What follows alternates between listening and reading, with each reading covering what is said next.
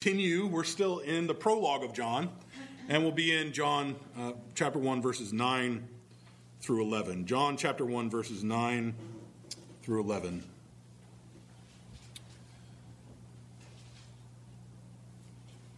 And actually, as we ramp into this, I'm going to begin by reading at chap- verse 1, and we're going to read down through 11, because really all this is building.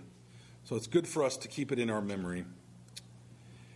In the beginning was the Word, and the Word was with God, and the Word was God. He was in the beginning with God. All things were made through him, and without him was not anything made that was made. In him was life. The life was the light of men. The light shines in the darkness, and the darkness has not overcome it. There was a man sent from God whose name was John.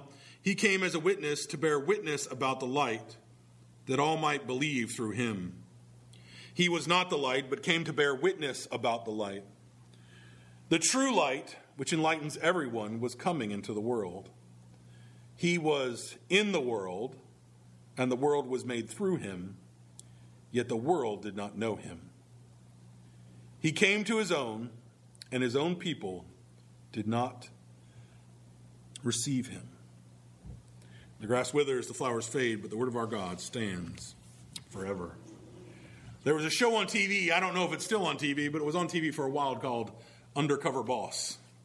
Uh, the gist, if you've seen this show, if you haven't, I'll give you a quick rundown of it.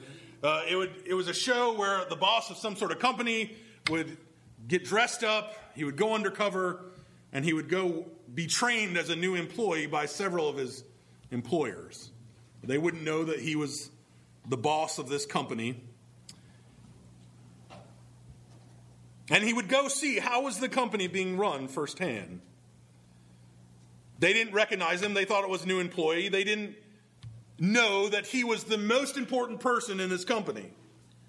And the show usually ended on some happy note as he gave these employees that he uh, met with some trip or, I don't know, some great thing that made everybody feel happy.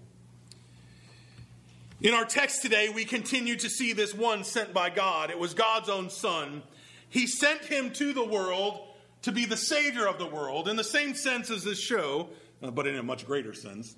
Uh, Jesus is the boss of the company who comes into the world. God sent his son to be the Savior, to send light into the world, but his people didn't recognize him.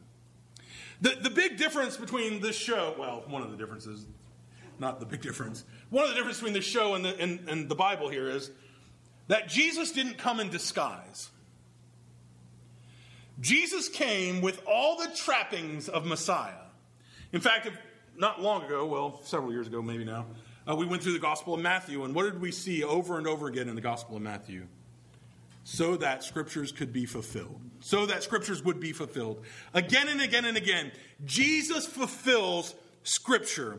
He has all the markings, all the trappings, all the credentials that say, I am Messiah. But even still, the world didn't recognize him. They didn't know him for who he was even though he came to give them the most precious gift, they rejected him. The Son of God came to this world out of his great love for it. And the world responds by rejecting, by scorning, by putting him to death on a cross. Jesus came as a light to every man but they did not know him. Even those, his people who should have known him most, did not receive him. And this is what we'll see in our text today. We're going to see three points light for all, light unknown, and light rejected. Light for all, light unknown, and light rejected. First, we begin by looking at light for all. Uh, Jesus comes into this world with a purpose. And what was the purpose of Jesus' coming? He comes to show his light, the light of God, to the world, to enlighten this world. The true light as John says in verse 9, which enlightens everyone, was coming into the world. To enlighten is to give knowledge. Jesus comes to give knowledge of God. So, what does this mean in, in our context here? The true light, which enlightens everyone, was coming into the world. There are some who will look at this text and say, well, that means that everyone who is in the world is enlightened because Jesus came to enlighten every, to, the, to the world. Uh, the problem with this line of thinking, as, as some will say, uh, is this that even after he says the true light comes to enlighten everyone, he also says the world did not know him. He was in the world, but the world did not know him. As Jesus comes to enlighten, we have to understand this. There is an outward enlightening that goes to all people. He comes and illuminates the world. But what is the world that is being talked about here? Uh, we've talked about several theme words in the Gospel of John. We encounter another one. Uh, some of the theme words that you've noticed, even as I read this this morning word, the word, life, light, darkness, and witness. W- world is another theme word that is used again and again in the Gospel of John. In fact, it's used over 80 times. World in the Gospel of John. Uh, the, the hard part of this word is understanding how it's being used. When we think of the word world, how do we most often define it? You go, well, we, we think about it as a globe, right? The world. I am looking at the world. This is the world right here. Uh, so that's one broad definition. It's the world, this spherical thing called Earth, and everything that's in it. Uh, but we also can mean the world by simply meaning the people in the world. Sometimes we use world in the Bible and it means the world, the flesh, and the devil, right? It's talking about wicked world. And so we have to be careful when we encounter this world, uh, this word world, and understand how it is being used. Uh, it also, thankfully, as I look down at my notes, it's also used in contrast to the Jewish nation. You have the Gentile world, so you have Jews in contra- contrast to the world. So, how is it being used here? Well, we already saw that the world here uh, is not, uh, I think it's being used in multiple ways. First, it says, the true light that enlightens everyone was coming into the world. That means that he was coming into this place that is called the world.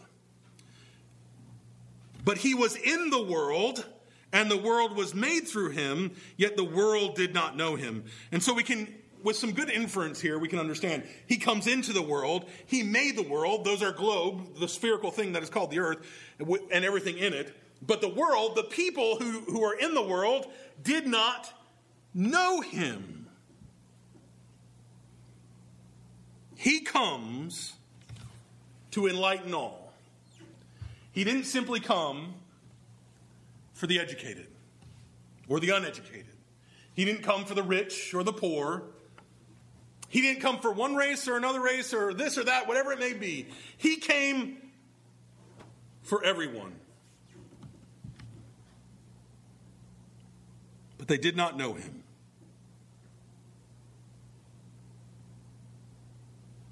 They did not know him. Jesus came to shine the light of God. It's this wonderful thing we're talking about here the incarnation. We talked about how the Gospel of John begins differently than the other Gospels, and yet it is still proclaiming the same thing. While it may not begin with a birth narrative, it is talking about the birth of Jesus, the light that came into the world, God who became flesh, God who became man, who came as the perfect sacrifice for our sins. He came for us.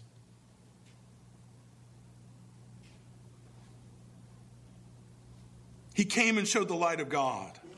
A, a, light, by the way, that is available for all to see. Even today, uh, the light is available for all to see, isn't it? If you pick up the Word of God and you read it, you will be exposed to the light of God. Hopefully, we are exposing the light of God to those around us. But that does not mean that everyone embraces that light. Do you believe in this one? That Jesus has come to bring you light and the life of God. That as creator of all things, he comes on his terms, not coming simply for the educated, the uneducated, the rich, the poor, but for everyone. In Christ's incarnation, we see the wonderful fulfillment of the promises of God. But then, sadly, we see that as that light came, that light was unknown. He was in the world, this world that was made through him, yet the world did not know him. He is a light that is unknown. In two verses, we have the greatest event in the history of the world and, and maybe the greatest tragedy that Jesus, the Son of God, became man. And that ignorant, pig headed world did not know him for who he was.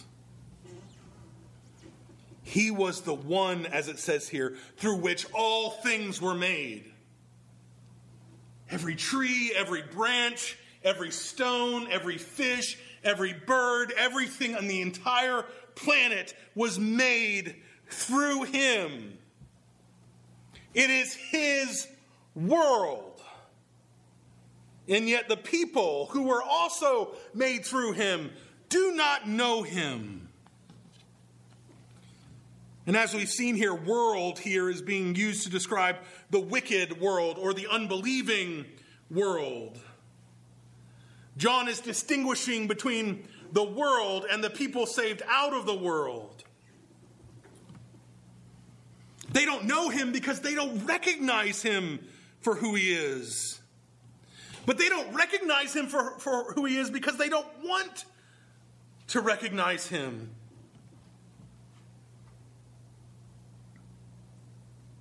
Man is spiritually dead. Morally, they are, are dead in their sins. And they didn't want him. So in John 3:19 he can say this, and this is the judgment. The light has come into the world, and people loved the darkness rather than the light because their works were evil. Because they were spiritually dead, because their works were evil, they could not recognize the true light. They were morally and spiritually reprehensible. And they did not want Jesus. Nothing is more revealing about this world than how it responds to the coming of Christ. If you recognize from the Bible at least something of his deity and witness, yet choose a life of unbelief, refusing to trust and follow in him, Nothing could condemn you more in the sight of God than that.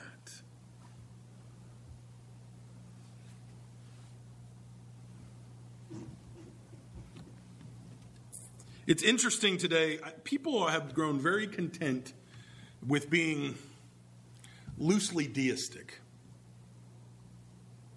Uh, I believe in some sort of God. I believe whatever God is good for you is good for you. Whatever God is good for me is good for me. I'm willing and, and okay with shaping God to my image. And what's the problem with this?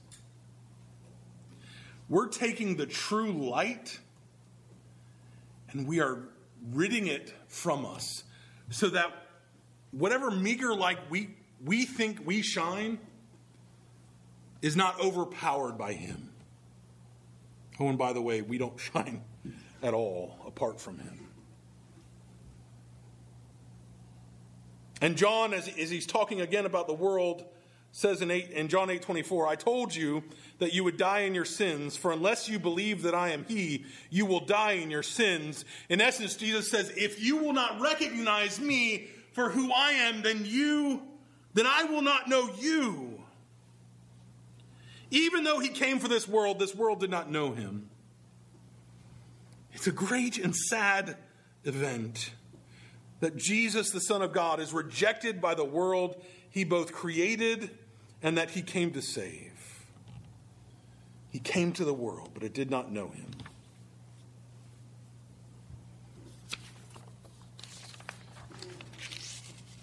This world, which was far too in love with its own pleasures, it shut its eyes to the reality and truth of the gospel.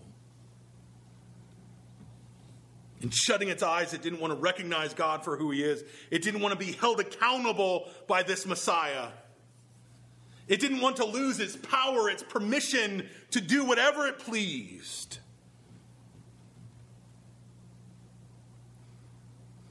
But there's something even more severe than this here. Because it first talks about a general sense. The world did not know him. Uh, those who were not his people did not know him. And we can be tempted, I think, to, to sit there and be content, right? Well, of course the world doesn't know him. Oh, that silly, uh, shameful world. But he goes on. He came to his own, and his own people did not receive him. Of course, who were the people of God at this point? The Jewish nation.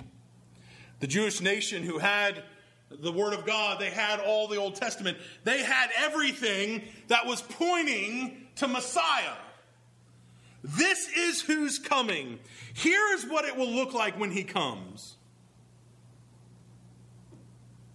The lame will walk, the blind will see.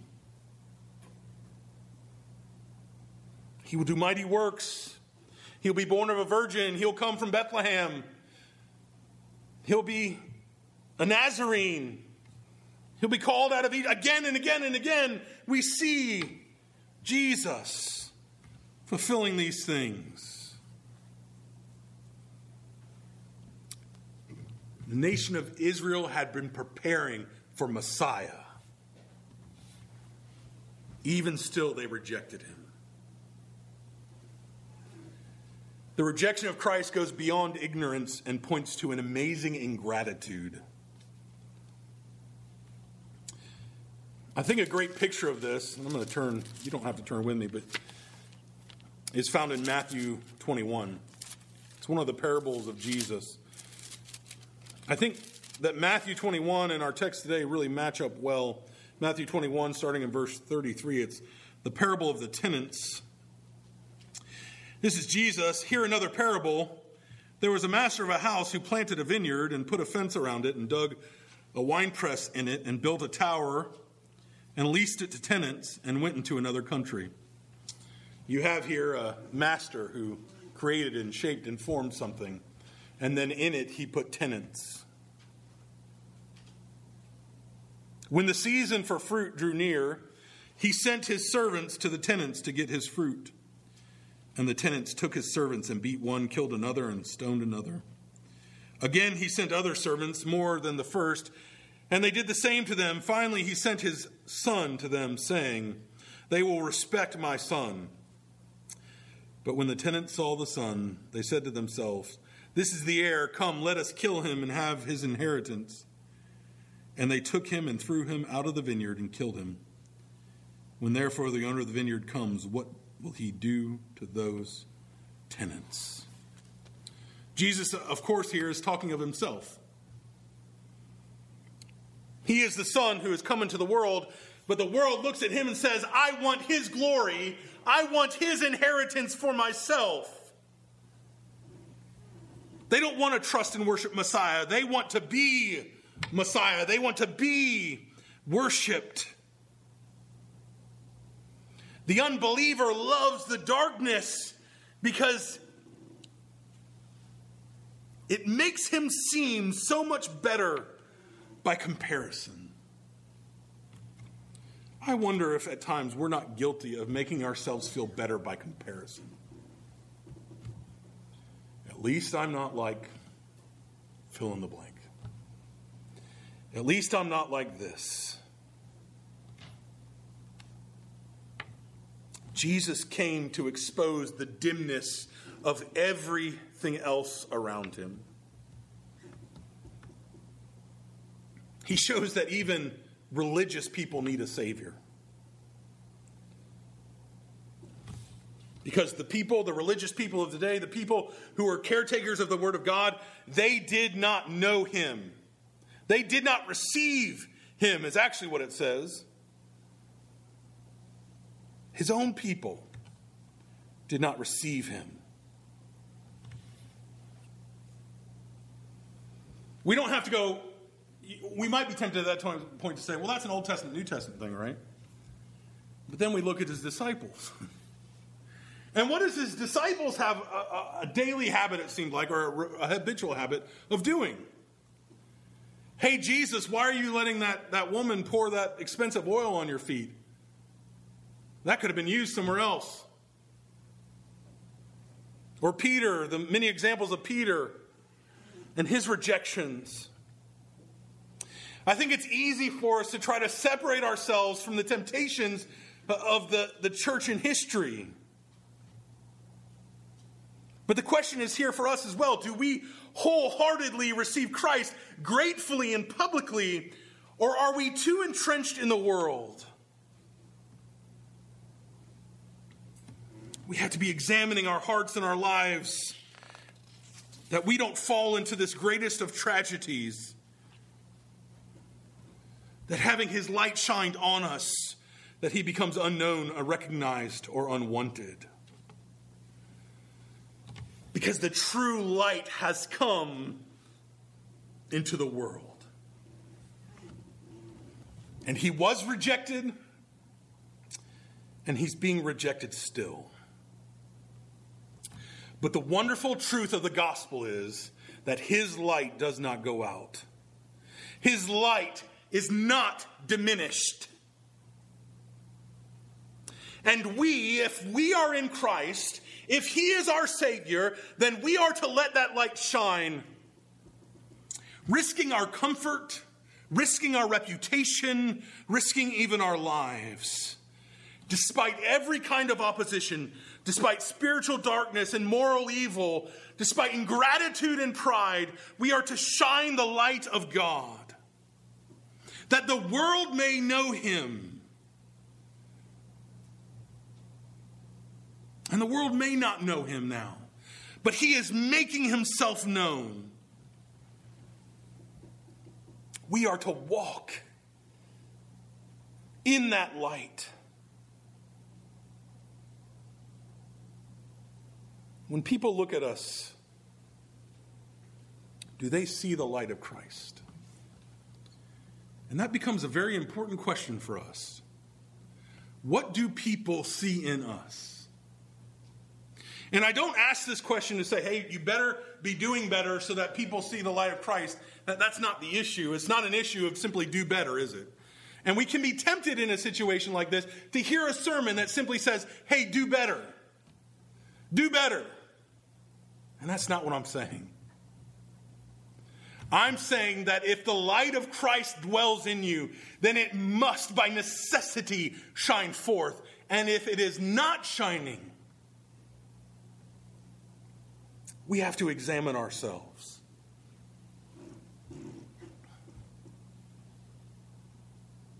We cannot be so presumptuous that this verse is simply talking about the world or simply talking about the Jews. we must be careful that, like them, we do not do the same. We have seen the evidence of his goodness and truth, and we are to respond accordingly. Not by a gospel of works, not, not by a gospel of easy believism. Let us not be those who seek to define God by our own standards. Let us not define his light. But let us come humbly trusting on the Messiah, the light who came into the world, the light who reveals to us the wonderful and the truth of the gospel of Jesus Christ. This is what John was talking about. This is what is so important to him. I want to remind you again how John ends the gospel, and we've looked at this several times now.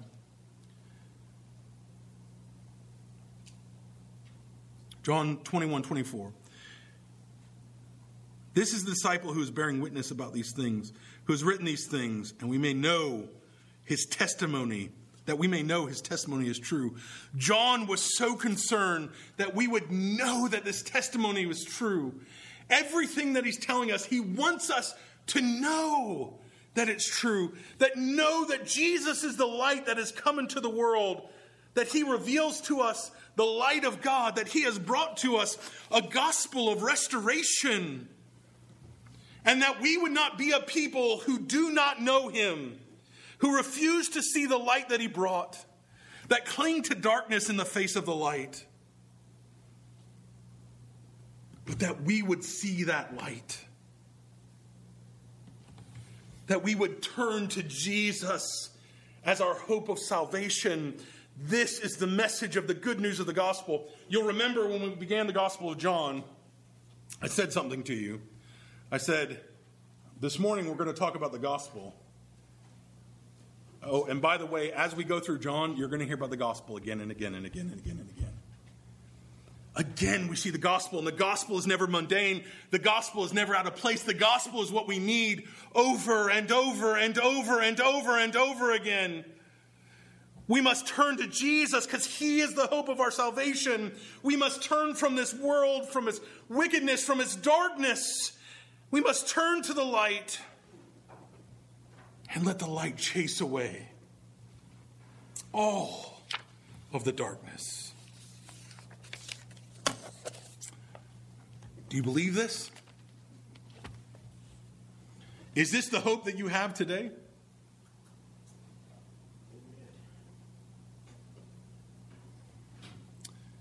Then shine.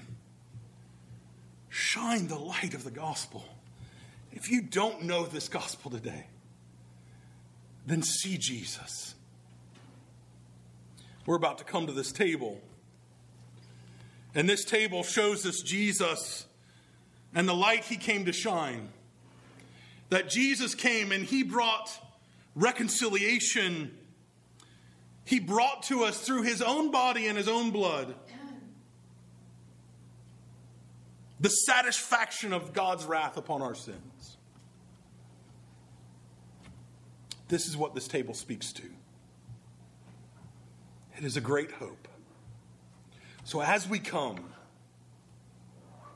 as we transition from this sermon to this sacrament, let us remember Jesus, who was the Word or who is the Word, who is the Word through which all things were made, who comes and brings light and life to all who believe. Let's pray. Oh, Father in heaven, as we come to this table, as we see the love of Christ on display, oh, would we see the joy? Would we see the truth? Would we see Jesus? We ask and pray in his holy name.